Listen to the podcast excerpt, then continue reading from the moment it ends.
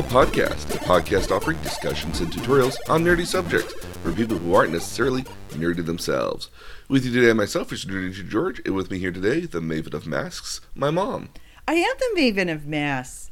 I've got on the sewing machine for you one with the Curious George fabric. I always get compliments on my masks. I really do. Everyone always. You've got some unique ones. Oh yeah, no. You've got Care Bears.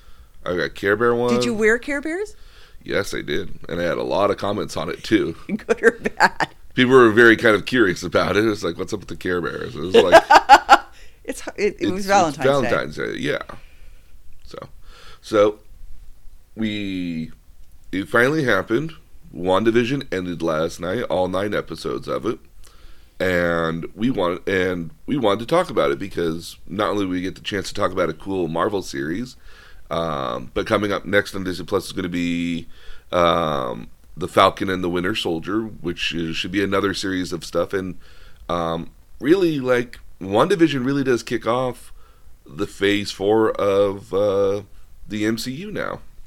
I'm really curious about WandaVision because I've had several friends, of course, post on Facebook, but also... tell me that it's just this cool send up of 60s sitcoms. I'm a mm-hmm. child of the 60s. 60s sitcoms and modern stuff. So yeah, so having watched it, if you love your sitcoms from the 60s and all throughout over the ages here, like it's a literal send up of a lot of that. Do they do Mr. Ed? No, they don't do it. They don't do a Mr. Ed, but again, like... Mr. Ed's the best. Keep in mind, like, the first couple episodes are in black and white. Well, you know, and actually, you know, for those of us who remember, things like Bewitched were originally in black and white and then moved to color. Hogan's Heroes was in black and white and then moved to color. Mm-hmm. I don't imagine they did Hogan's Heroes. That would totally sell your father. No. Too bad. Again, they're all... Something wrong about a Nazi prisoner camp, right? Yeah, but like to keep in mind that it also was like, as a child, not fully understanding the full gravity of the details, kind of understanding. Like, I understood they were in like a Nazi camp, but it was World War II. But like, it's a very silly sort of thing at the end of the day. I mean, like it's very silly. But remember, at the time, it was only 20 years before. Yeah. and so it actually kind of a sensitive subject. I'm curious how to see how they balance today's perception of race mm-hmm. with the 60s perception of race, because with the exception of things like the Bill Cosby show, which there was a Bill Cosby show in the 60s that had him as an athletic coach. Mm-hmm. Really, TV was very white. Yeah. So I'm curious as to how they do that. Do they do Gilligan's Island? No. Oh my gosh! They're all family sitcoms. Oh, okay. So like Bewitched. It's like Bewitched, Dick Van Dyke. I Dream of Jeannie. Brady Bunch. Oh, okay. So like Marsha. Yep. So again, if you like that, I mean, like it's an interesting take here. So having watched it here, like it's moving things along in an interesting way, developing characters. What we have to remember though is that like we've been waiting on Phase 4. Since Spider-Man at this point. So, the way the MCU has kind of broken itself up is based off their Avenger movies. So, when you finally got to the first Avengers movie back in 2012, that was what they considered the end of Phase 1. So, 2008 through 2012, 2013. And then you had Phase 2, which was 2013 until 2015 with Age of Ultron, the second Avengers movie. And then Phase 3 was the Infinity War and Endgame, so that comprised all of Phase 3. Okay, so of what's been out there so far, what's your favorite? My favorite piece? Yeah. See, I've always been a big fan of Doctor Strange because, like, it's the guy you go to when you need something that's magical and in kind of an odd sort of sense here, but, like, he doesn't always play a huge role in everything else that's happening. It's very much like the go-to guy, you know. He's like the added piece. Yeah, he's a cool added piece that when something magical happens. Someone referred to him as MacGyver. I'm like, no, you got that totally wrong. No. Again, Doctor Strange is just like a magic guy. You know, he's your classic wizard at the end of the day, minus the staff and the cool hat. But he has sort of a whole sort of Gandalf philosophy too. Mm-hmm. Oh yeah, no, and I think after that though, I've had a lot of fun with this newer take on Thor and Thor Ragnarok. Was a really fun. The fat Thor. Oh no, not Endgame Thor being a fat Thor. No. Sorry. Still a very popular comic. Ragnarok was on television the other day, and I thoroughly enjoyed it. Mm-hmm. Yeah, and again, it's a fun kind of campy romp. You know, I really appreciated the first Guardians of the Galaxy, and then I actually and who doesn't love an evil brother? Mm-hmm. Loki is oh yeah, a fun evil brother because he's not. I mean, he's an evil brother, but I mean, like he's more of a malcontent than he is evil. Yeah, yeah. I can see that. He wants to be chaos, but he doesn't really have... He has the chops for it, but he's not good at it. Yeah. You know, like he wants to rule the world, but he doesn't really quite know how to get there. Well, I think he just really wants to screw it up. Mm-hmm. Well, again, the god of tricks and pranks. Yeah. After that, again, I love Captain America Winter Soldier because it's just that cool spy... sort of thing going on there, and huge stressage of the huge. I'm a fan of Civil War. I like Civil War too a lot too because again I find that it kind of has this. It's one of the movies in which I really do think like would have been better as an Avenger movie, but I'm kind of glad because we don't have certain characters in there that would kind of not necessarily add or determine. You know, like having the Hulk and Thor in there would kind of make it more tricky. I think to have a Civil War. I liked Civil War because I thought it asked questions mm-hmm. that were worth asking. Yeah, and I think the Marvel movies have done a really good job of playing that in a lot of cases. Yeah. But again, probably one of my favorites is still going to be Black Panther. I love Black Panther. I love the idea of a sort of an alternate universe. Well, I just love the way everything looks. I love the music. Like, yeah. You know, that Visually, it's very. What I love about the music is that the director for it and the person who scored the music, the guy who scored the music knew almost a year and a half to 2 years before the movie ever came out that they were doing this, and so he went and researched all this African music and all these instruments and all this other stuff here, and was able to create music that was very kind of authentic to. The world at the end of the day, intentionally. That movie just has such a unique feel mm-hmm. because it really does take me to a world outside of that we've ever seen before. Yeah, and mind you, you know, I've been to a number of parts of Africa. I've been to Zimbabwe and Zambia and South Africa and Uganda, and then also Northern Africa, Egypt and Morocco, and I have a real appreciation for. For African art, I have some. Mm-hmm. I have an awesome set of pewter panthers, leopards, that are quite large. So to see the richness of that culture, which visually when you're there is just amazing. Mm-hmm. To see the richness of that culture emphasized and highlighted was really, I think they did a really good job of really portraying it. Oh yeah. I don't know how to put to words what I'm trying to. It's like a celebration of like black culture, and it really did feel like it was like you know, and again a majority you know African American to black to African cast. Mm-hmm. And you know, directed by another a very prominent African American director here as well. And again, I mean, and it really does show like everyone knew that like, hey, we get one chance at this, guys. Like, let's just make it count. Oh, it's well done. Oh yeah. And I like the way that they featured Black Panther in Endgame.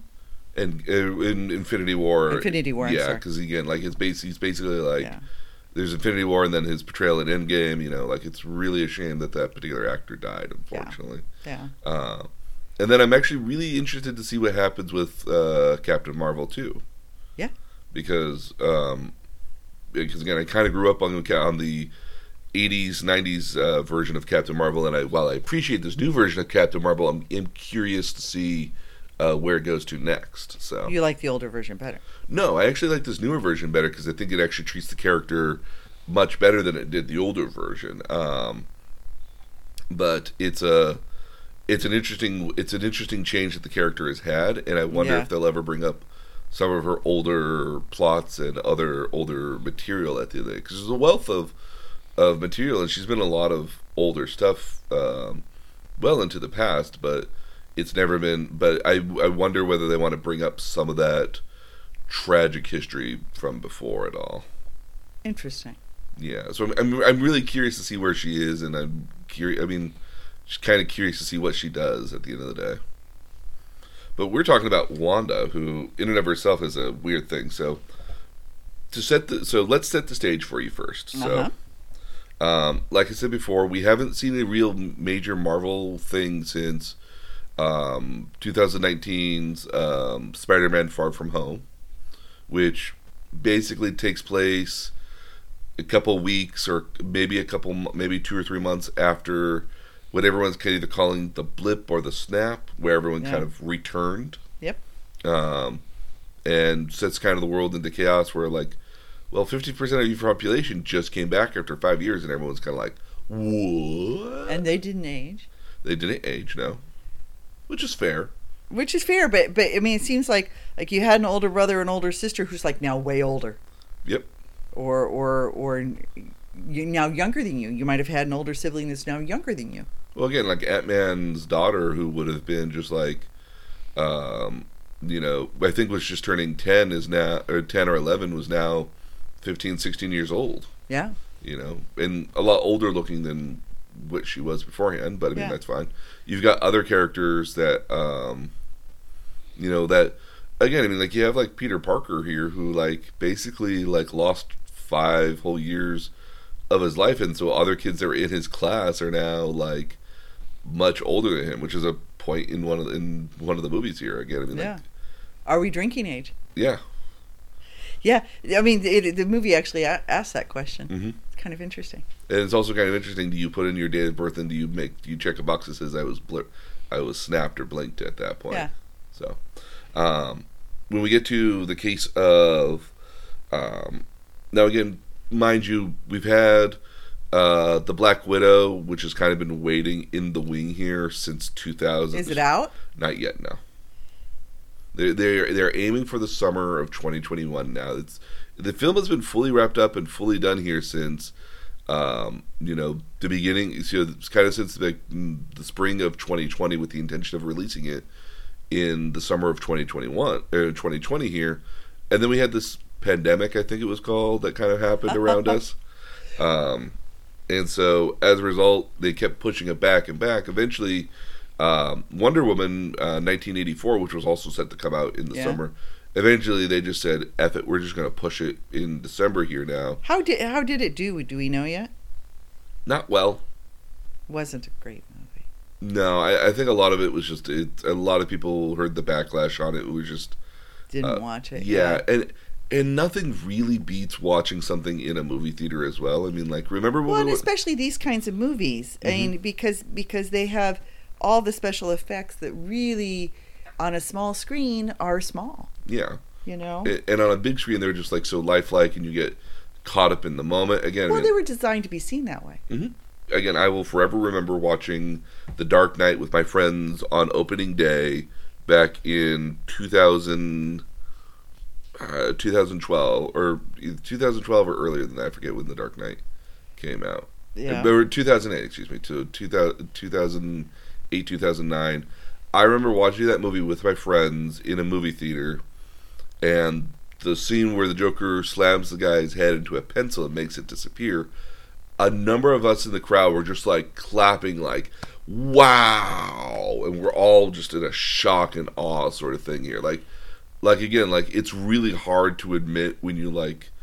So and again, like, it's... You laugh when other people laugh. You cheer when other people cheer. Yeah, and you kind of get overwhelmed by it here. I mean, the best example I can think of, and I don't have a good analogy for this, is going to be because I wasn't there for it, but you can probably speak to it here, was you watched Star Wars Empire Strikes Back in theaters, I presumed. Oh, we actually went to LA because it wasn't in broad release. Mm-hmm. We actually went to LA and saw it at Man's Chinese Theater. Ooh. And waited in line. This was in the old days when you couldn't advance buy tickets. This would have been in 1976, 77, 77? 77. So the original one came out in 77, 78. So this one 77. So yeah, so this would have been like 1980. Oh, okay. Well, I was talking about the original Star Wars. Oh, no. Okay. Okay. The original Star Wars drove down to L.A. Mm-hmm. to see it at Man's Chinese Theater. There was a Lions across the street. I was not of drinking age. But the person I was with was. And the two of us took turns standing in line mm-hmm. while drinking strawberry margaritas because we stood in line for like 3 hours. Because it wasn't a... And the line literally was a Blockbuster. It wrapped around the block. But I remember seeing, and we were cheering. Yeah, and it's a thing. Absolutely, to see the bar scene on the big screen. See all these different for the first time. See all these different aliens and everything. I can't imagine. Yeah, it was amazing.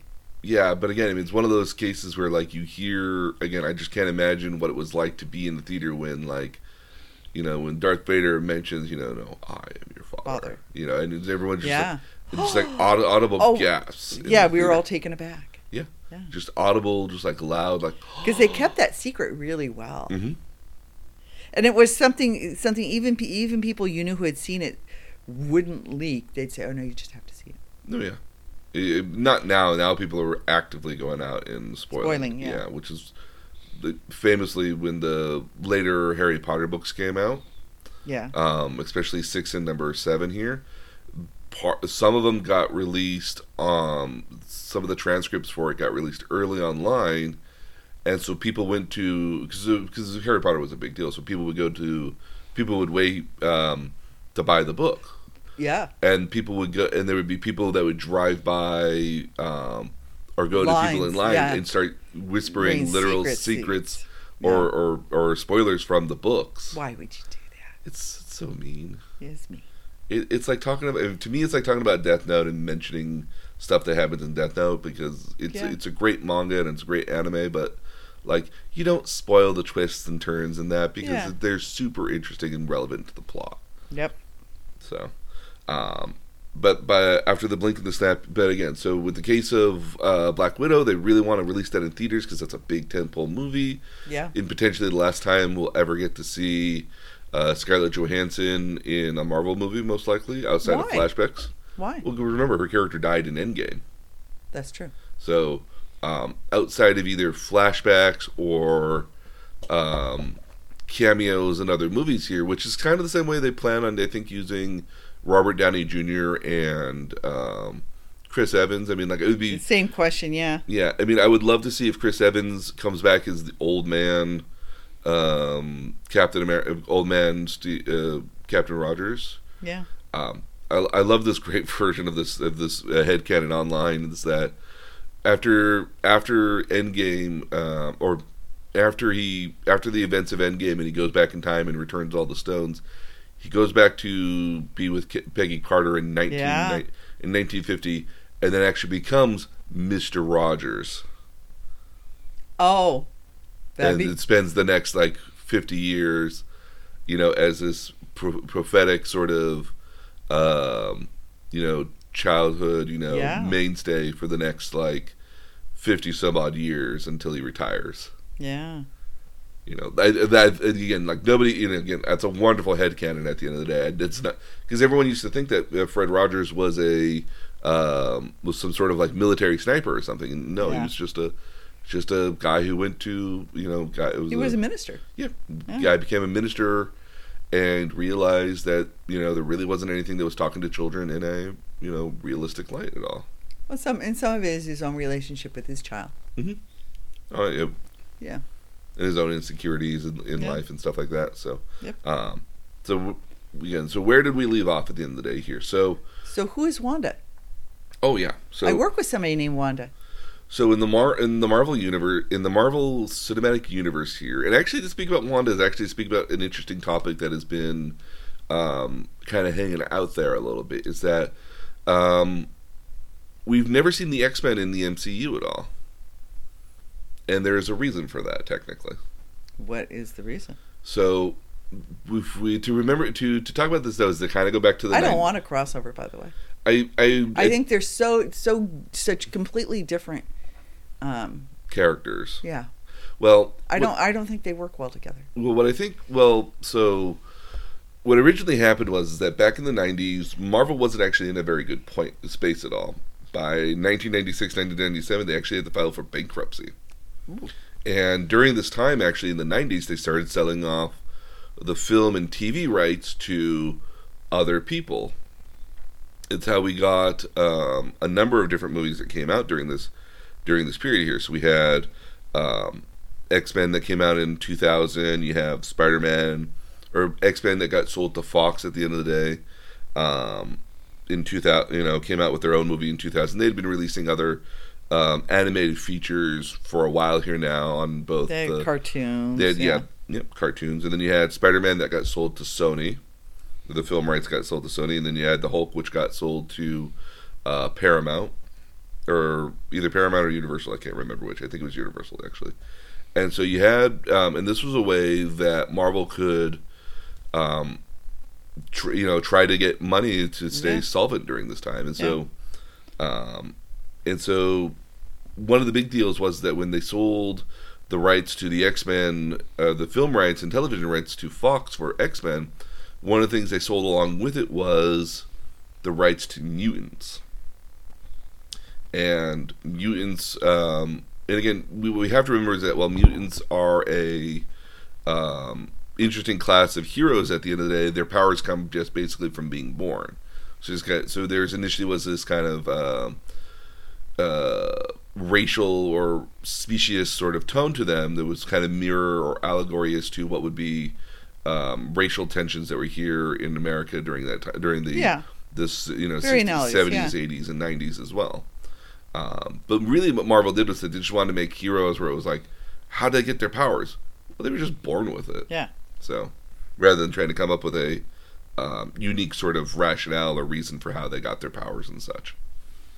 But again, the entire concept of mutants got sold to Fox. So any character that was a mutant technically could be in a X-Men film or some sort of mutant-based property from the X-Men. So that meant that a lot of the characters that happened in the Marvel continuity couldn't be there. So you couldn't have a Professor X, Wolverine. There's some characters that were technically mutants. And one of those sets of characters was Wanda Maximoff and Pietro Maximoff, better known as the Scarlet Witch and Quicksilver. Okay. And so these were characters that couldn't really be in the MCU universe because they were technically mutants at the end of the day. Now, come 2006, they're starting pre-production on their own movie series at this point here, which is Iron Man, which again takes off as gangbusters. Yeah. And I don't think at any particular time that they consider including mutants into their world at all, initially at least. And there's actually kind of an interesting tangential sort of thing that happens along here too later on, but obviously, the Marvel Universe, a very big deal. And then we get to 2009, in which we have Disney who buys out Marvel for $4 billion. Yeah. And becomes, this giant tentpole of a series and organization. So, what ends up happening, though, is that, again, the mutant characters being owned by Fox at this point means that you can't include any of it in there.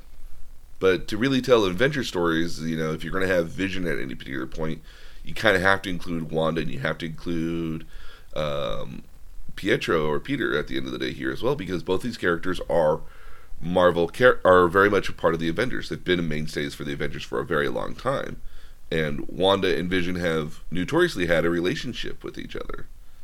Dating back to the comics for years, they even had children at one point, which we'll talk about here in a second. Okay. So 2015, the way they were able to get Wanda and Pietro in there was just to say that they were humans that were advanced by the Mind Stone at the end of the day.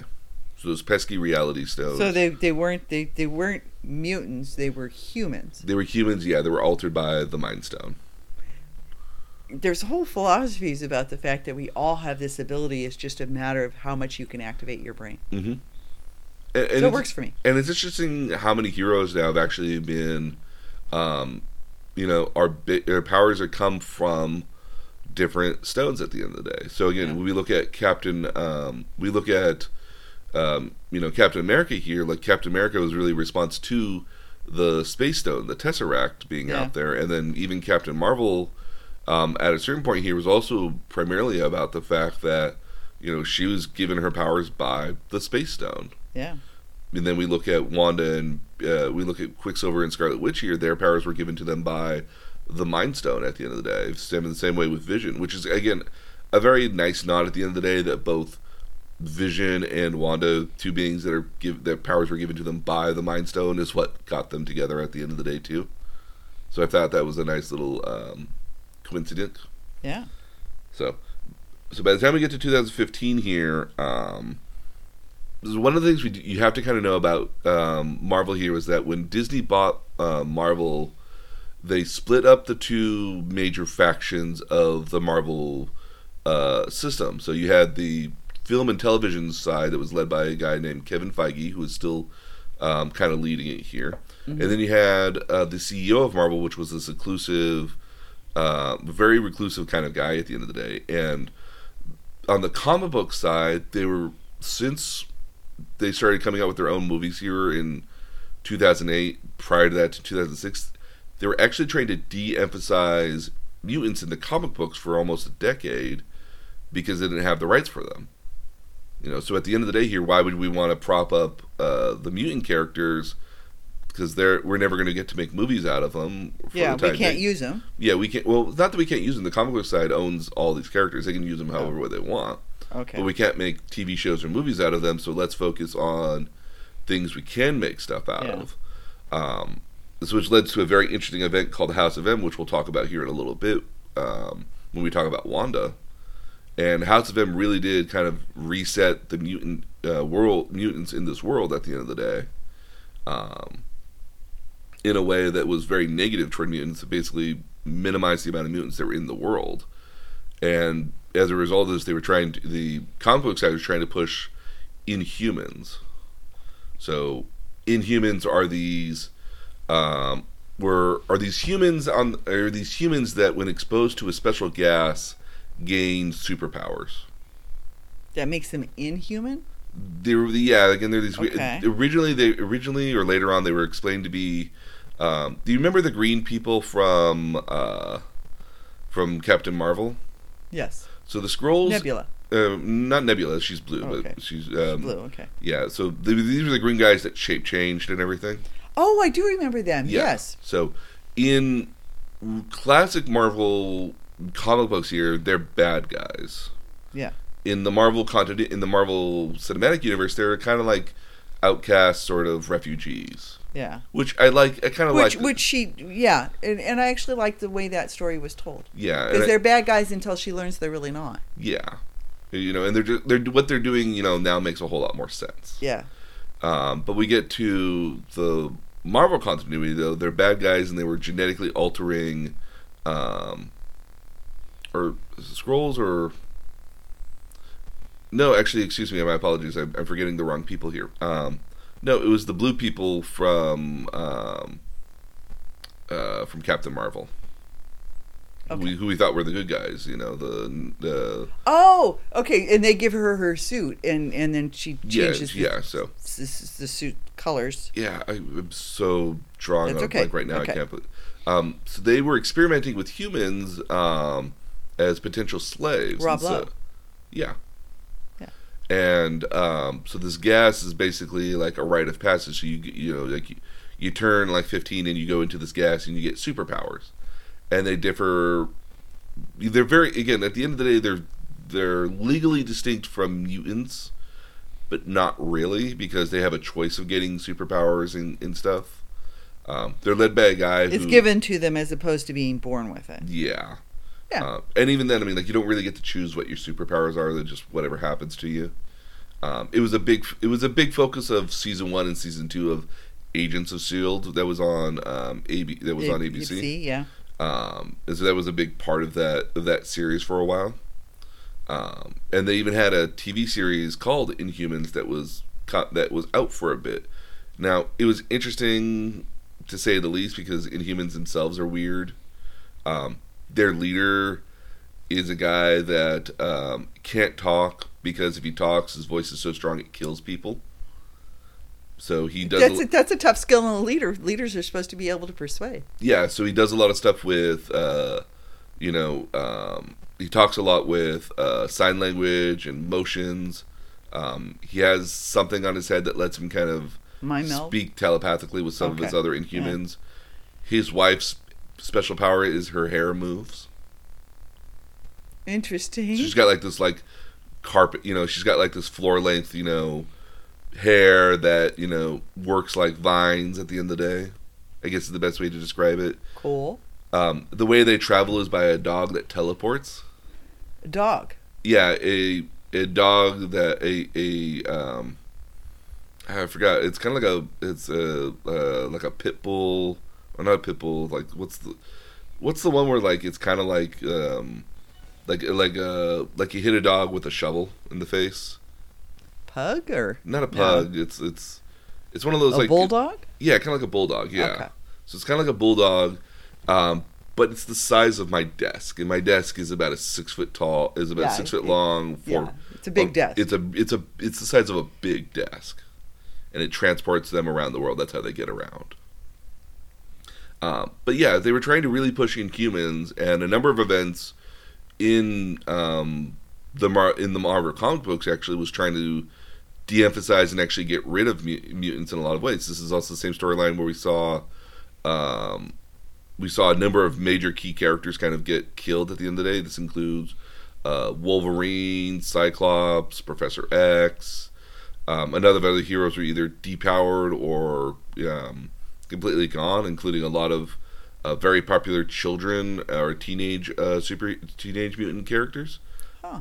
We have to remember that originally X-Men's the school was based off of for students or teenagers that had mutant powers, and they would go to a safe place to go do it, and eventually that's continued well over the time where you have lots of teenage mutants that have had that have gone to the school here over time. I mean, there's lots of different characters. I actually liked that concept. Yeah, it's like Hogwarts but for superpowers. It gives people a chance to be with other people who can accept them and not be threatened by them. Yeah, or at least in a place that if you were a dangerous sort of thing here, at a dangerous power, you could learn to control it, or you would have people around you that would help you through it. Yeah. Yeah, very much. I like that concept. Absolutely, yeah. And again, since then they've also been moved around a lot. They've been the Avengers versus X-Men, and it's been a rather unfortunate turn of events for a lot of the mutants. Eventually, this head of Marvel got ousted because he wasn't playing nice with Disney, and he's since exited the picture at this point. And mutants have started... mutants, again, it's one of these weird things where, you can't really get rid of mutants at the end of the day. There's no way you're ever going to replace popularity of Wolverine, Cyclops, Professor X, Magneto, all these really key characters. It's part of Wolverine's popularity that he was so well personified by Hugh Jackman. Not only just Hugh Jackman, I think a lot of this also had to do with the early 2000s version of the character that was on Fox. Ah, okay. So a lot of it was this loner kind of guy that's super strong and basically an unstoppable killing machine. And there was this thing I think called 90s cool that you have to kind of presume that things were cool for character. It was these were our characters there. Cool because they're 90s and they're buff and they're hard and they're edgy and they're rude but they're not really heroic. They're heroic because we say they're heroic. And it was but I like the concept of 90s cool because nobody ever says anything from the 80s is cool. No, I mean, like, again, we look back to it now again. I mean, like, we look at characters like Blade, who's this, you know, not Samuel L. Jackson, but Wesley Snipes, you know, all dressed in black leather, you know, vampire hunter with a samurai with a katana. At the end of the day, it's kind of like, it's pretty cool. Yeah, it's a cool idea, but like it's 90s cool was pushed really, really hard for characters that were not really heroic. Like, this is also where we got a lot more of the Punisher, you know, being cool. You have Spawn and a lot of other characters which are not necessarily heroic characters, but they're portrayed as the heroes in a show, in a comic book, TV show, or movie. You know, like, you know, not and not anti-hero either. Anti-hero being the notion of that. That they're heroic, but not in the typical ways you would be heroic, you know, sort of way. Yeah. So, and now actually, so as we fast forward here back to the present here now, in 2019, Disney bought Fox Media Brand, so they now were able to reincorporate and buy back the rights to not only the Fantastic Four, but X-Men and All Mutants again. So now these characters have a lot more viability to actually come back into the MCU, which is you know, kind of harkened to a lot of people asking questions about potentially, you know, are they going to you know, reinvite some mutants into the world here to start seeding them in some sort of way, shape, or form. And I think it's a possibility, because again, there's a lot of mutant characters that were in the Avengers at the end of the day. I mean, like, everyone. The Avengers, I mean, everyone at one point was in the event. Has been in the Avengers. But I think as they line up now, you can have a cast of too many characters. Oh, yes. And as they line up now, you've got enough people in the Avengers all by themselves. That there's a lot of storyline to be told there.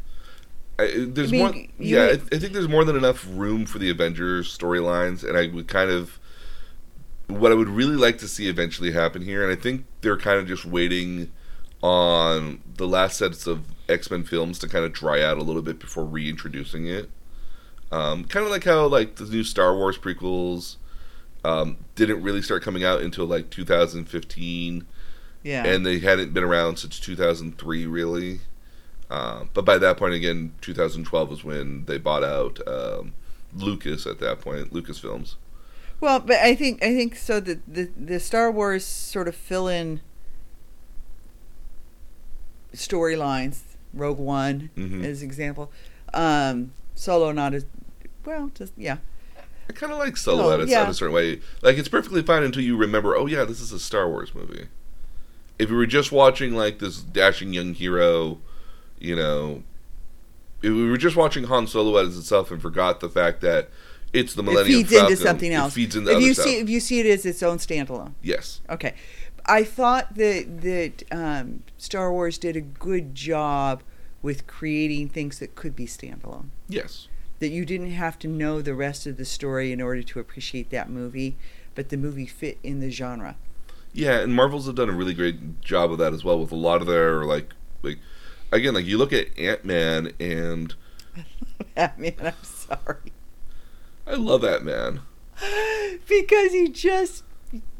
It doesn't look like he should be there, and yet he is there. And he holds his own. Yes. Yeah. So you have characters like Ant-Man again, where, like, when that movie came out, like, we were well into Phase 2 with a lot of... or actually just... It's right after Age of Ultron, actually. Yeah. And it's a movie where, like... It works on its own. It very much works on its own. They've done a really good job of that here as well. Like, Captain Marvel stands on her own. I think the first Spider-Man, if you forget the fact that he was in the Avengers movies, like, it does stand well on its own. I didn't like Captain Marvel's role in Endgame. Yeah. I don't either, but what I have to remind myself is that the Captain Marvel of current Marvel continuity is very much of the same caliber as Superman is of the DC continuity. You don't get to come in at the last moment. Not so much you don't get to come in at the last moment, but so much as that the character really... kind of arrogant. Well, not just arrogant, but like arrogant and very powerful at the end of the day. I mean, like if she to have her. But she's busy someplace else. She can't always be there, you know. Yeah, and that's how they kind of write her out until the very end. And when she gets there, like she's very much the turning point in that entire fight for a while. She's the decision maker of sorts, but it just it feels like a wasted opportunity. Well, and it feels like devaluing everybody else who was there from the beginning. Mm-hmm. Yeah. Yeah, it'll be interesting where her stories lie in the future here as well, because they clearly take place outside of Earth, and they don't interact with Earth at all. And you know, you used to think I wouldn't like that. The whole sort of this is taking place someplace else. But Guardians of the Galaxy got me over that. Yeah. Because Guardians of the Galaxy takes you to delightfully other worlds. Yeah.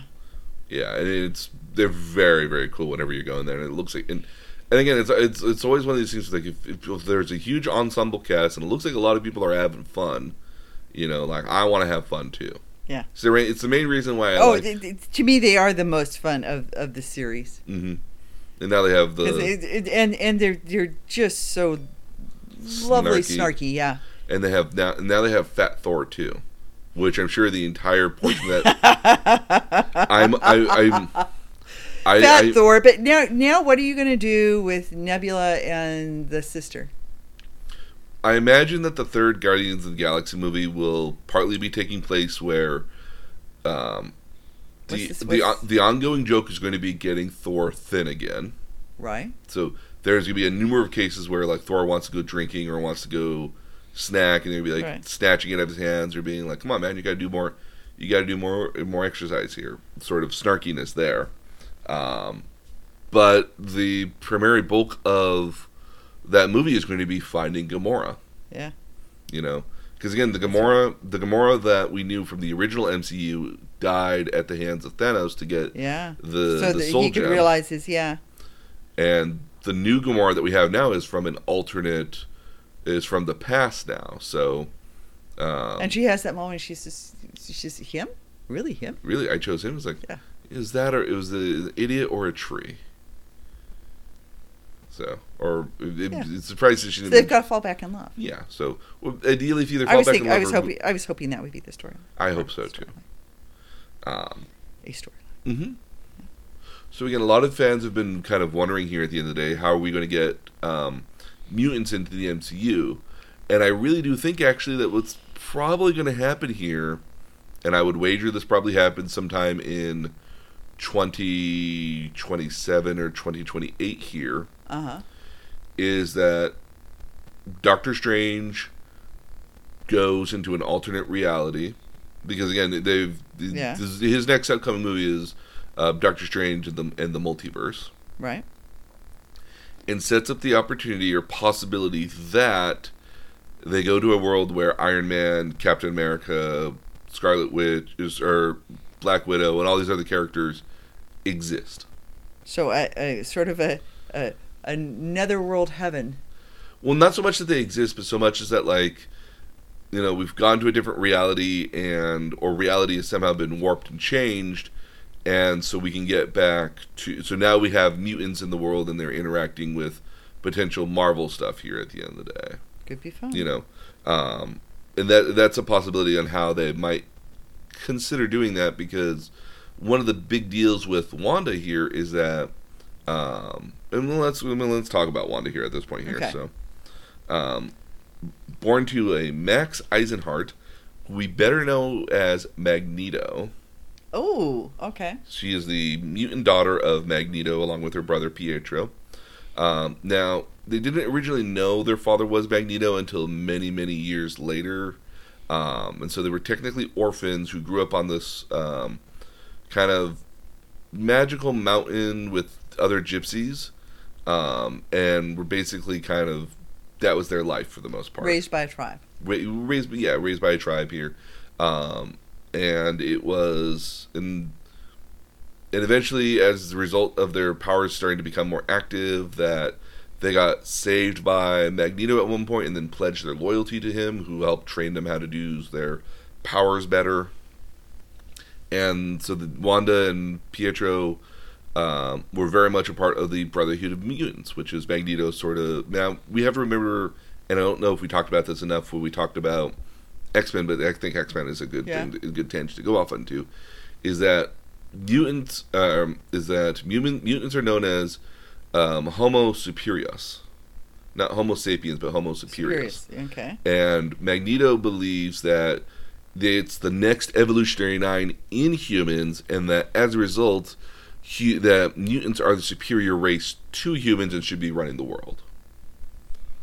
So he's very much a terrorist in that particular aspect at the end of the day.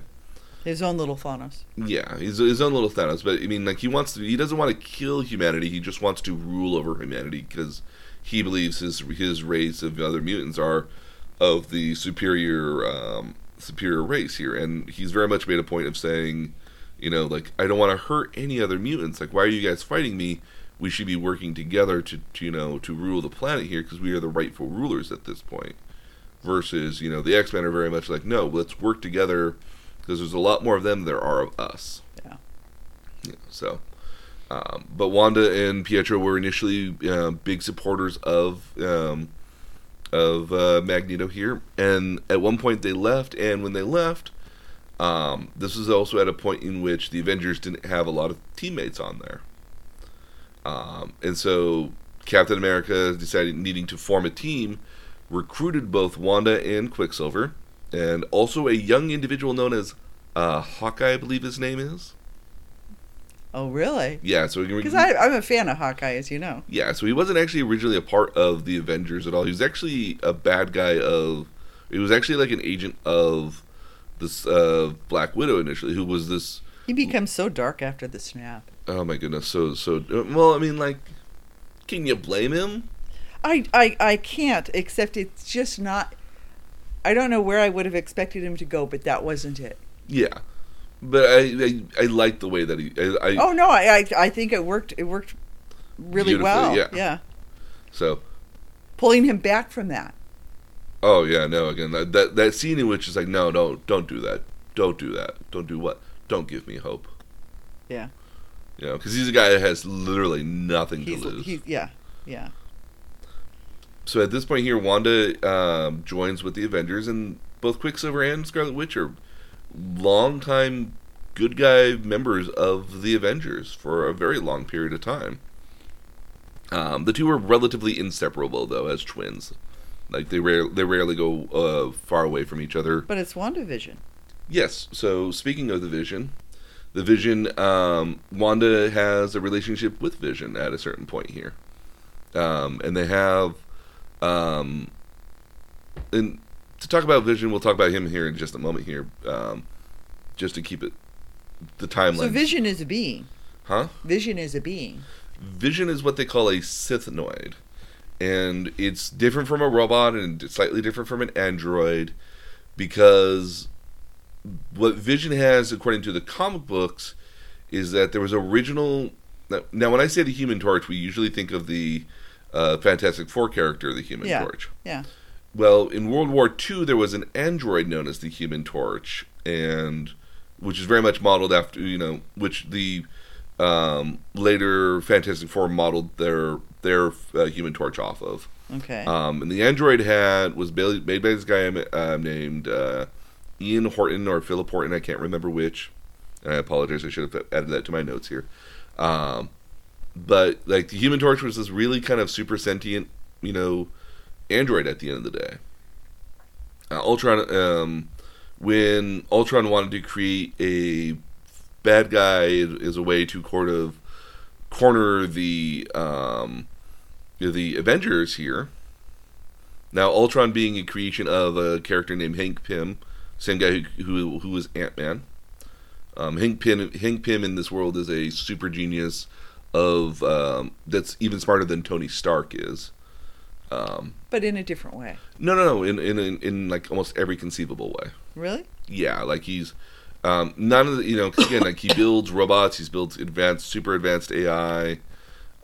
Where Tony Stark is a really ingenious and industrial sort of person that creates his armor to help him at this point. Hank Pym is this industrialist sort of genius that has built stuff to avoid having to do the fighting on his own. But it's literally also where like the Hank Pym or the Pym particle comes from as well, that shrinks people up and down to different sizes here. Allows us to Ant-Man. Yeah, I mean, in Marvel continuity, in the original comic book continuity, like it's Hank Pym, then Stark, and then other people down, and then like the Beast and other people down the line. Okay. You know, but Hank Pym is considered like the smartest guy in the world, and second only to Tony Stark, and Tony Stark would be higher if it weren't for the fact that Tony Stark has money and likes to be a playboy at the same time.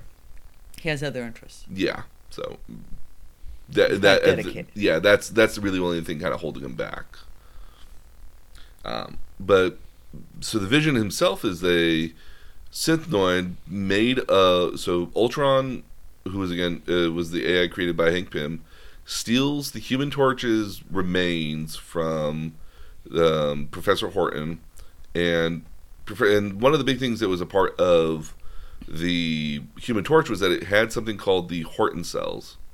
Now, Synthnoids are pretty much undistinguishable from humans, with the exception that they're built using these Horton cells at the end of the day that mimic... But they are AI. They are AI. They are robots at the end of the day, but their organs are built using the using this technology at this Horton cells at the end of the day, which gives them lifelike skin, muscles, and things of that nature. So using this, the body of the android body of what was the Human Torch from World War II, these Horton cells and a gem called the Solar Gem, which is mimic to what we would consider the Mind Gem here, they created Vision, which was meant to be an envision of what Ultron wanted to be at the end of the day. Age of Ultron. Yes.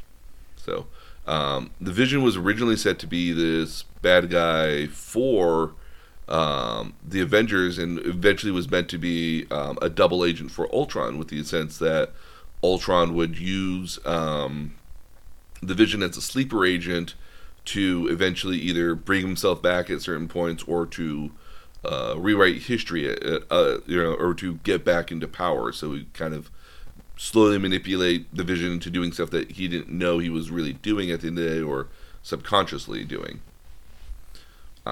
But to go back to both Wanda and Vision here, like they had a relationship for a long period of time, and now, unfortunately, Vision can't give birth to children at the end, or Wanda can't have children with him Vision, at all. Yeah. So, through a weird storyline here, they actually magically, like, she got pregnant and gave birth to two twins named Tommy and Billy, whose powers actually mimic both the Scarlet Witch's and Quicksilver's powers, and that one of them is super fast and the other one has magical sort of witch-like qualities and abilities. And I'll explain their powers here in a little bit, because they're both kind of weird relationships here. But those children were actually parts of what was the Marvel Satan, known as Mephisto. So Marvel has a Satan, or a demon-esque character. His name is Mephisto. Mm-hmm. This is the same guy who gives Ghost Rider his powers. Okay, so I just want to point out that when you have bad guys, you frequently put M's on them. You have, Mysterio, mm-hmm. Magneto, Mephisto, mm-hmm. Maleficent, different genre, but hey, proves my point. Bad guys. Yeah. So, so again, these children were were parts of Mephisto's powers, and when he decided he wanted all of his powers back, he basically blinked the children out of existence. I know. It's wrong. Yeah. And unfortunately, Wanda had a lot of turmoil over it. Somebody came in and actually clouded her mind to forget the children at the end of the day. It's also slightly during this point as well, just like a year or two later, where the Vision gets kidnapped and deconstructed. It's like when you see the picture that I found online, I'll have to find it. I'll have to include it in the podcast notes here. Is a strewn out over this table, like flat almost. Oh. And as a result, he gets rebuilt by Tony Stark and Hank Pym, but in the process of rebuilding him, he loses his humanity. So he goes back to being kind of a robot, and he's also the skin that was also on the Vision as well, which is red kind of suit skin. Yeah, that's unfortunately been damaged, and so he's this white sort of neutral looking Vision for a period of time. It's explained in the comic books that that the solar gem absorbed other people's memories and souls almost, that gave Vision his humanity at the end of the day, and that in the process of rebuilding him here, those people that were part of his memories and soul of Vision had been brought back to life. One of those characters being Wonder Man. Wonder Man. Yeah, I don't have time to go into him because it's a weird sort of thing. Okay. That character had been brought back to life, and so he didn't want to have his memories given back to Vision here at the end of the day because he felt it was an invasion of his soul. Oh. So like he had like moral objections to it. Now eventually, Vision, what we kind of consider this is the second Vision here now. Because again, like the ship of the Argonauts here, like if you take all the wood pieces out, is it the same ship at the end of the day here? Okay.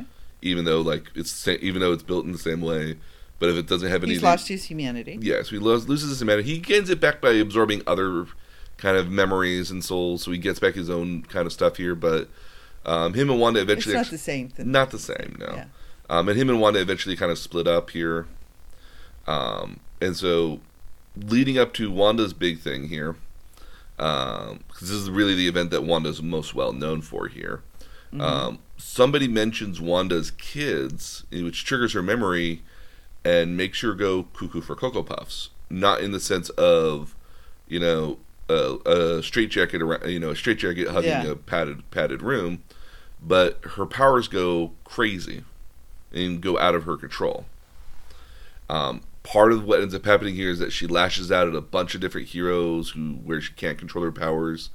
One of those heroes is the Vision, who literally takes a Quinjet, which is their kind of flying transport stuff, crashes it into the Avengers mansion, and Vision very much makes a point of saying, "I'm sorry, I don't have any control over me right now," and Vision ends up releasing miniature versions of Ultron that get out, so that respawns Ultron. And he gets literally ripped in half by the She-Hulk. Like, right down the middle, just rips him in half in order to stop him. There's a She-Hulk? Yes. Did not know this. Oh, she is awesome. Okay. So you remember how the Hulk was in Endgame? Yeah. Imagine that, but, like, it's this, like, really so the She-Hulk, I forget what her actual name is, but she is the cousin of who's the Hulk here, Bruce Banner. So she's the cousin of Bruce Banner during some sort of incident in which she gets hurt. She gets a blood transfusion from Bruce Banner, as he's the only person with relative with similar blood to her. Well, as a result, she gets gamma radiation from his blood and turns into the She-Hulk. But unlike Bruce Banner, where he's this 9 foot tall, monstrous, mess. The She-Hulk, and the Hulk can't remember his own humanity at that point. He's Neanderthalish. The She-Hulk actually not only remembers everything about her life, but she goes from kind of being this kind of geeky, nerdy sort of girl to this, like, super hot, super sexy, like, the buffest, kind of like gym person out there. And she also becomes, like, 6 foot 7, 6 foot 8 in height as well. Tall. Do you remember a wrestler back in the day called Chyna? Yes, I actually do remember Chyna. There was talks of her being the She-Hulk for a period of time. Ah. So kind of like that, but taller and a lot more outgoing and, like, flirty even. Okay. The She-Hulk is awesome. She's getting her own TV. She's getting her own Marvel TV series on Disney Plus here as well. Very cool. So I don't know when that's happening. I think it's happening sometime 2022 most likely. But she's going to have her own series. It's going to be awesome because she's a lawyer, and she goes to court in like very revealing tops and outfits, professional attire. Yeah. As the She-Hulk, because she can't transform back and forth like Bruce Banner does at all. She just stays as She-Hulk the entire time. Oh. Okay. So it's this huge green person walking around, and she's awesome. She really is just awesome. Looking forward to it. Yes. But at this point here again, Vision's been ripped in half. They rebuild him into a third Vision, who just secretly goes to She-Hulk and apologizes. You know, like, I'm really sorry we did that. Yeah. You know, that this happened. And She-Hulk apologized as well. It's like, I'm sorry I destroyed you. And Vision's very much of like, no, I understand why you did it. Yeah. It's I get it. I understand. I get it. Yeah. Mm-hmm. But in the meantime here now, Wanda's actually been after these events here, Magneto comes in to go save Wanda at this point and takes her to Professor X with the intention of like helping her control her powers. Famously, we have to remember that Professor X did the same thing with Jean Grey. Jean Grey had this phenomenal psychic powers that threatened to rip her and other people apart entirely. And it was Professor X that actually put in mental blockers into her that would limit her power and growth. So that way, because as a very young teen, she could do amazing stuff here. But it threatened herself and other people as well because she couldn't control her powers. Yeah. So the idea was to take her to take Wanda to Professor X or Xavier at the end of the day to do something similar. And it came actually to discussion of, you know, I can't control her powers at all. They're too chaotic. Should we kill her to stop her? Oh, that's mean. Yes. And it's during these events that she learns this and instigates her most famous reality warping of all time, known as the House of M. So the House of M is a big, multi-part, sort of huge crossover event in Marvel that basically said that... that basically flipped the dynamic of humans and mutants. So mutants were now the most prominent species on Earth, and they were living like this most idyllic, perfect version. So like Magneto was the ruler of the world, Professor Xavier could walk, Cyclops could see again. All these different characters had just like the perfect lives now. You know, we have to remember that Captain Marvel was Miss Marvel at the time, who was this alcoholic It was this drunken, alcoholic sort of person that was trying to get over herself. She was leading a great life. It's actually the House of M. Coming out of the House of M that really kind of makes Miss Marvel think, wow, I could have done that in real life. I'll do that. And that's how she becomes Captain Marvel instead. Everyone's been brought back. People have been brought back to life. Wanda's got her kids again. And it's just perfect. Everything's back to the way everyone would like it to. I mean, Spider-Man is back with Aunt May is younger, and it's got Gwen Stacy is back as well.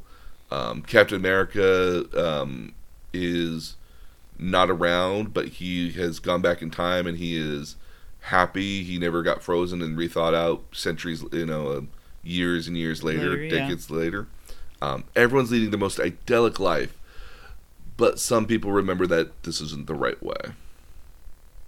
One of those individuals is Wolverine, because of the way his body works is that it's a healing factor, but it also heals his mind as well. So he's partly resistant to psionic and telepathic suggestions and stuff as well. Okay. And there's another actual mutant which actually is able to negate some of these powers. And keep in mind, even Magneto doesn't realize this is actually happening. He's painted throughout the entire comic as being the leader of the leader of all the mutants at this point. But he doesn't even know that the reality's ever changed at all. This is just how it always has been. Although the comic gives you the impression that, like, he knows and he's manipulating Wanda to do it. Come to find out when Magneto gets his powers back that it was actually Quicksilver that did this. Quicksilver, who gave the idea to Wanda that said, you should make your own version where you got your kids again. Where you could be happy. Where you could be happy, yeah. Magneto is very upset about this and actually kills Quicksilver, but we have to remember that we're in Wanda's reality sort of at the end of the day here.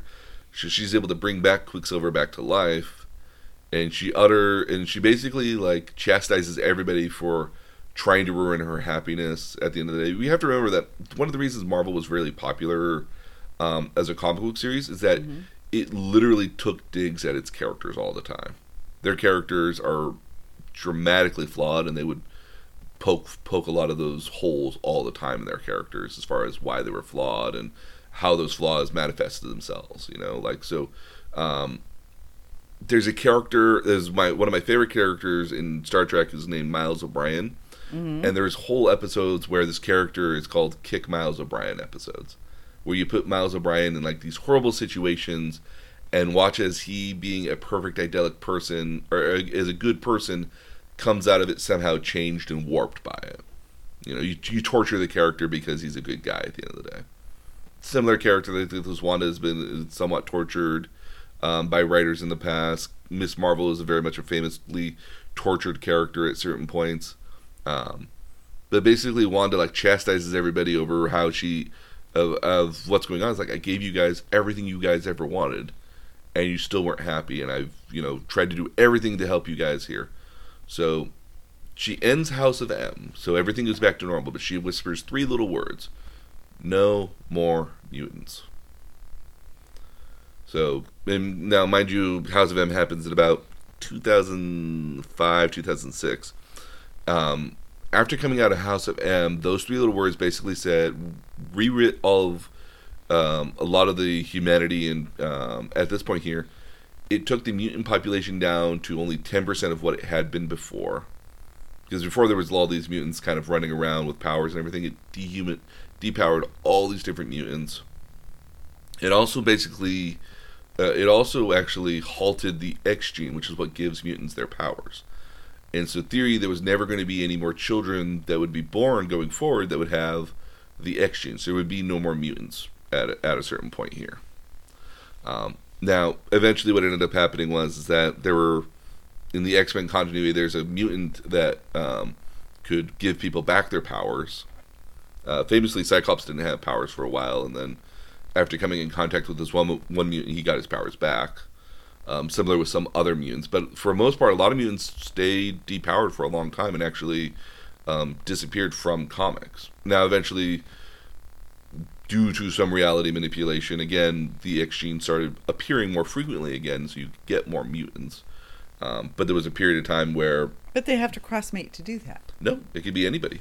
It could be anybody, okay. Yeah, and famously, it's a lot of parents that aren't mutants who give birth to mutants. And it's not even said that two mutants having children together will actually have a mutant child at the end of the day. It's the same kind of... if you remember back in high school and genes, it's that same sort of recessive gene sort of element. So we're back to Mendelssohn and the Sweet Peas. Yeah. So, from here, Wanda is, Vision and Wanda continue to kind of exist.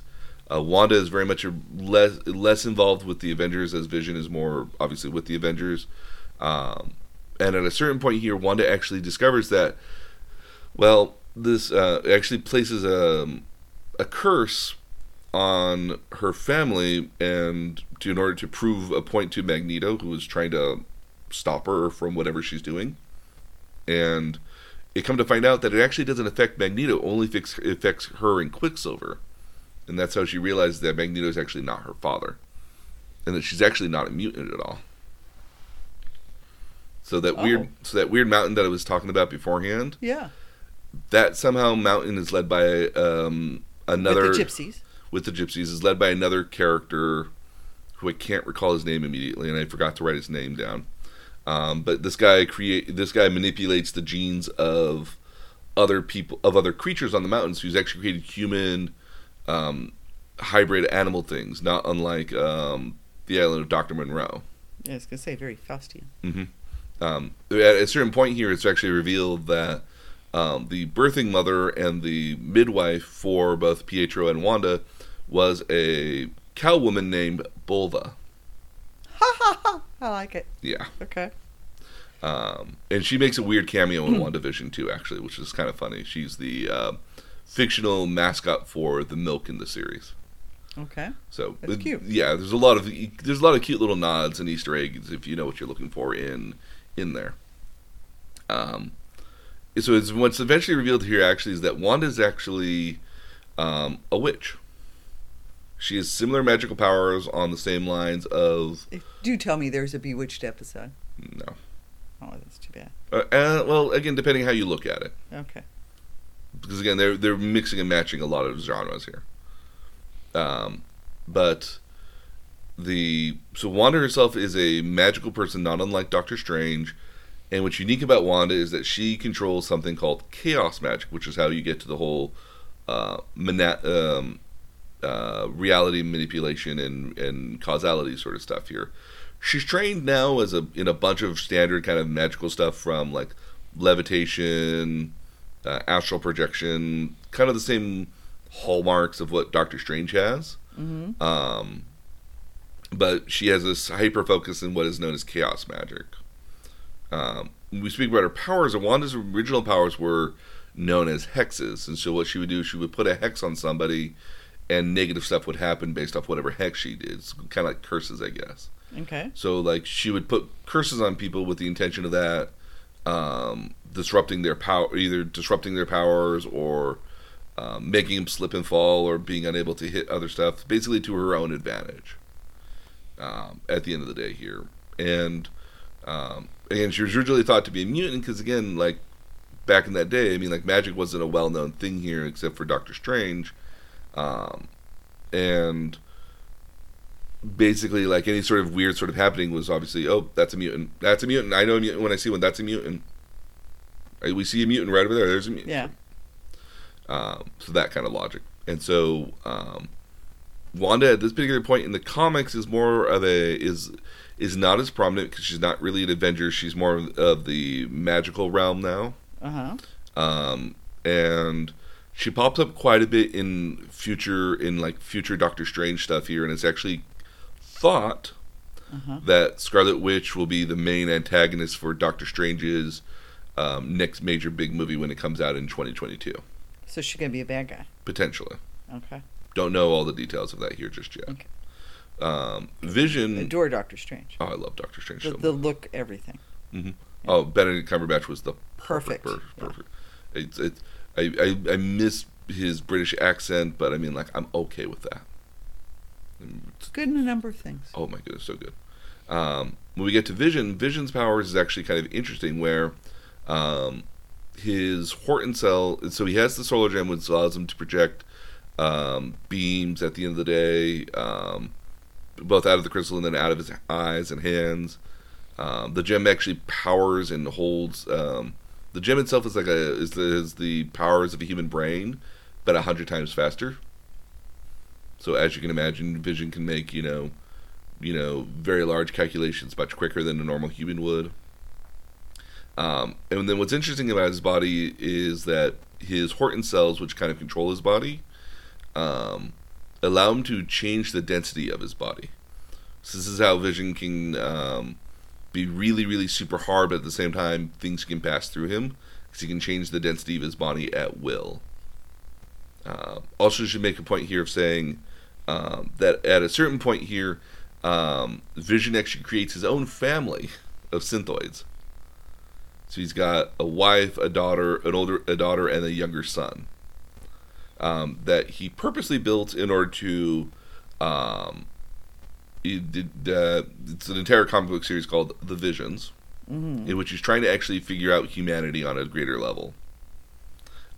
His daughter is actually apparently really cool from what I've heard, as she takes on kind of the more Vision-esque sort of role in younger team-ups that they have. And so it will be interesting to kind of see what comes out of this at the end of the day. So WandaVision in and of itself is supposed to be this sitcom-esque sort of stuff between Wanda and Vision leading a recently married life, I guess, is the best way to describe it. Okay. And which Vision is this? Original Vision? Reformatted Vision. I don't know how to explain that for you. Okay. Because it's... I know the answer, but I don't want to cloud your mind going into it. Okay. All right. Fair enough. So... I will understand later. Oh, yes. Okay. Yes. So the episodes of WandaVision are all available on Disney Plus. They're roughly about a half hour or so long each. Not unlike, I think, The Mandalorian at the end of the day. Okay. But I know The Mandalorian's episodes tend to be more in the 35 to 40-minute range. WandaVision is very much of the 30-minute variety. Okay. With some... and again, one of these things, don't fast forward through the credits. There are stuff that happens in the credits occasionally. Oh, okay. So good to know. Because otherwise, yeah. So going into the series here, there's a lot of people that were expecting it to be a partly of House of M, a partly thing of Visions, and it's interesting to see, does this warp all of reality, or is it a limited sort of reality sort of bending? But they're having a happy life that Wanda would have liked to have had. Yes. Okay. And so that's where you get kind of the House of M inspired elements of it here. And so the series is hopefully going to dive in a little bit more into Wanda's powers and abilities. Because again, as we know him in the MCU right now, again, Wanda is basically just this person who's been altered by the Mind Stone and has both telekinetic and telekinesis powers. That's moving objects with your mind and then, being able to persuade people, through your mind, the Jedi mind talk. Yeah. Basically, the powers of like moving objects and Professor X at the same time. Yeah.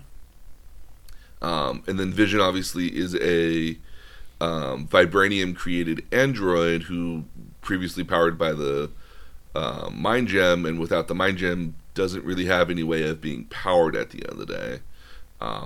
So it'll kind of go into what happened as a Vision, because again, remember that Vision himself died twice in front of Wanda, actually. So the first time Wanda purposely killed him in the events at the end of Infinity War in order to destroy the Mind Gem and save the universe here at the end of the day from Thanos. Yeah. Well, Thanos at this point had the Time Gem and basically just rewound time and brought Vision back, knocked Wanda away, and just went over to Vision. Is like, yoink, and pulled out the Mind Stone out of his head, yeah, and killed him again in front of Wanda. Yeah. Very sad. Yeah. It's unknown what happened to the Vision after that. It's assumed that he got collected by his body was collected by the Avengers and brought back to an Avengers facility for safekeeping, or whether they buried him or not, it's unknown. Wanda, for all of her extensiveness, we see her when she comes back at the end of Endgame to basically just wreck Thanos for a few minutes, for a moment or two. Don't blame her. Nope, don't blame her. And then there afterwards, like, she's there at the memorial for Tony Stark, and then we don't see her any time after that. Yeah. It's going to be interesting here to see like where all these characters are going forward here now. Again, I mean, like now clearly we have Guardians of the Galaxy 3, which got sidelined and production on that stopped for about a year, and so hopefully is going to come out later on this year, and we're thinking probably sometime in either late summer, either in the summer or fall, that we haven't seen any trailers for it just yet. Yeah. So maybe waiting until the very end of the year. Well, and I noticed in our neighborhood, theaters have opened back up for 25% capacity or 100 people, whichever is less. Yes. So the indoor theaters in Santa Clara County, California are right now open. Kind of. Yeah,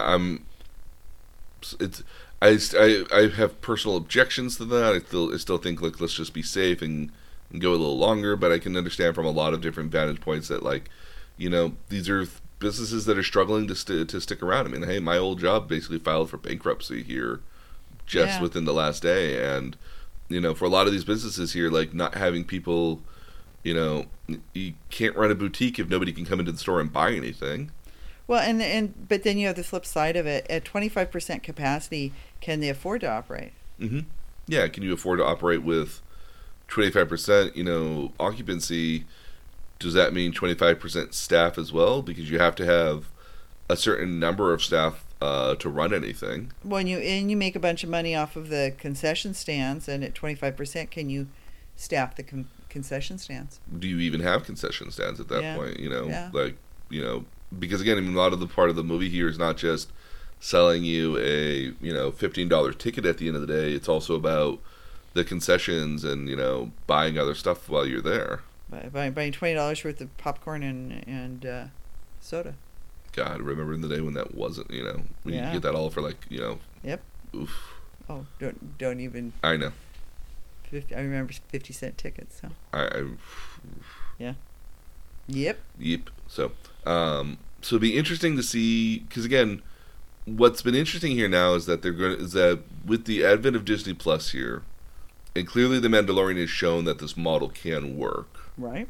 That Marvel is going to be making a lot more TV series out of their, not necessarily what I would call legacy Avengers, but they're the characters that are that have been around for a while.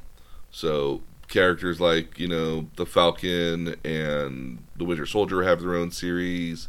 There's some new series coming out that'll have, again, like the She-Hulk. Miss Marvel is going to be coming out.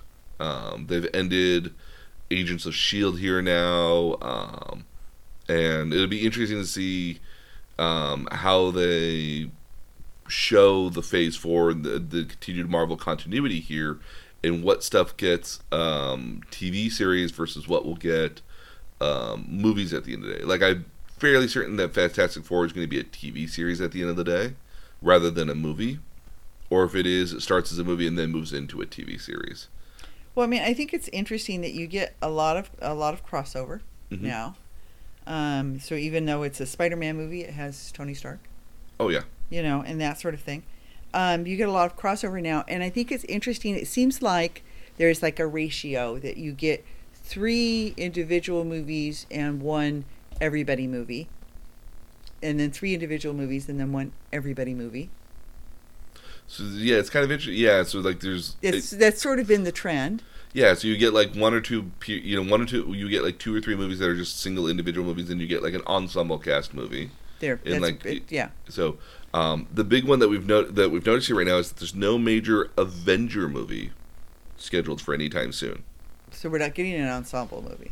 Well, we're not getting like a huge crossovers kind of style sort of stuff here. Now, what's always been kind of the real benefit of having these movies is that you don't really need to know where, you know, Thor is at any particular point to be able to watch a Thor movie. You know, like having watched the previous one, you're rewarded by what's going on and that you know the characters and, you know, kind of the happenings of what's happening, but you're familiar. But you're familiar with everything. But I mean, like, you don't absolutely have to know who Thor is. You know, like if you had watched Thor, you know, years ago and then watched the second Thor movie, The Dark World. You know, like oh hey, yeah, isn't that that's Thor's girlfriend, right? Yeah.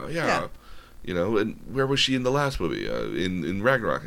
Who cares? I don't know. Whatever. Yeah, you know, they stand alone. They stand alone really well, and they've always left their world building to kind of like the side, less, not necessarily the sidelines, but not quite so overt. You know, like they're typically either offhanded comments or Easter egg nods or like subtle mentions at the end of the day. You know, and they don't go out of their way to kind of rewrite a lot of the history unless it plays an important point, and then that's the status quo for all of that kind of continuity. Like when Winter Soldier basically said that S.H.I.E.L.D. had Hydra members in it and they disbanded S.H.I.E.L.D. at the end of the day, it was like, oh, okay, well, now that's the case going forward, that there's Hydra agents everywhere still and that S.H.I.E.L.D. doesn't exist anymore. And now that S.H.I.E.L.D. doesn't exist, they're not leading the Avengers. It's just Tony Stark leading the Avengers now. Yeah.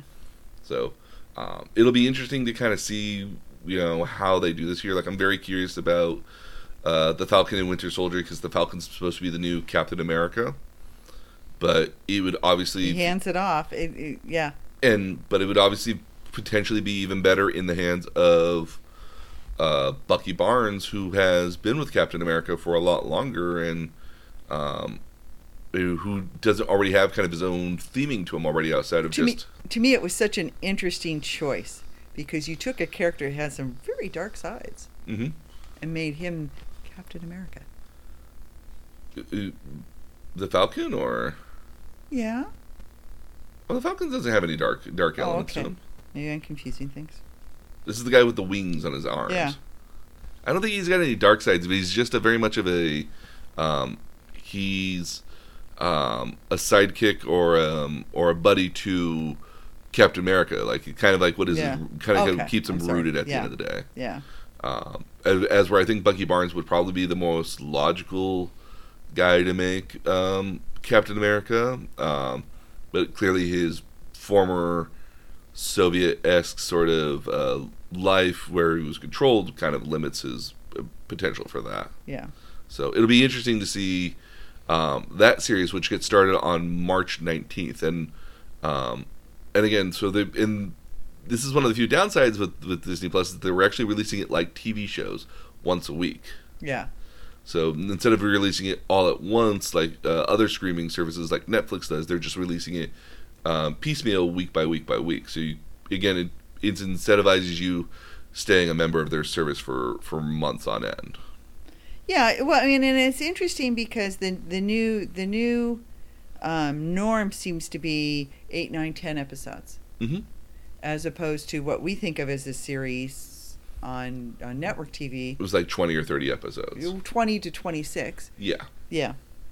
You know, minus like a couple episodes in the middle of the holidays, potentially. Yeah. Always a Christmas episode or a Halloween episode, and then. Yeah, you had seasonal episodes, and then mm-hmm. you had, 20, 22, 23 regular episodes, and so now these are, unless you're The Crown, and even The Crown I think is like 10 per season. Yes. Yeah. Your series is this shortened thing. Yep. And I don't think that's necessarily like, if you don't need to spend 13 episodes and you only need 8 episodes, why not just do it in 8? Well, yeah, and that's the other part of it is it's very bingeable, because you could sit over a weekend and watch a whole thing. Yeah, or at worst, you feel rewarded that you spent the last 40 minutes watching an episode at the end of the day. It's like, okay, yeah. I watched this. I feel good about this. Let's go and make, I watched this and I made dinner and I ate dinner and then I came out of it and it's like, okay, now I can go back to doing whatever. Yeah. So it's very nice and a very easy way to watch it now. Yeah. It'll be interesting to see if this is something that network TV emulates on any particular level at all. Especially with what used to be miniseries. Mm-hmm. So, the homework here this week is going to be watching WandaVision. There are 9 episodes, again, roughly about 30 to 35 minutes each. Yep. And we will talk about that when we come back next week. But, so just so everyone knows, we'll have all the notes for all of our podcasts on our website at thenerdtutorialpodcast.com, where you can see all of our previous episodes and all the show notes for all that as well. I try to put in everything I talk about or whatever in my notes I prepare ahead of time is what's on the website at the end of the day. Okay. So, kind of looked all my notes going into it. And then we continue the conversation as well at our Facebook group at Facebook.com/nerdtutorialpodcast, all is one word. And then if you want to let me know about any future topics, ideas, or thoughts on future topics here, you can hit me up on Twitter at nerd_tutorial, where we follow all of our older topics that we've covered as well. So any sort of new news comes out, usually gets featured on that Twitter page as well. And if you have the opportunity to, please like and share this podcast here, and leave a review as well, because it helps us boost our members as well. We want to try to make sure we can have these kind of cool nerdy topics for people. To help educate other people who may not even be aware of them. Who aren't nerdy themselves. Absolutely. Yeah. So on behalf of myself and my mom, we hope you guys stay safe out there in these weird times. And we'll see you guys again next time. Bye.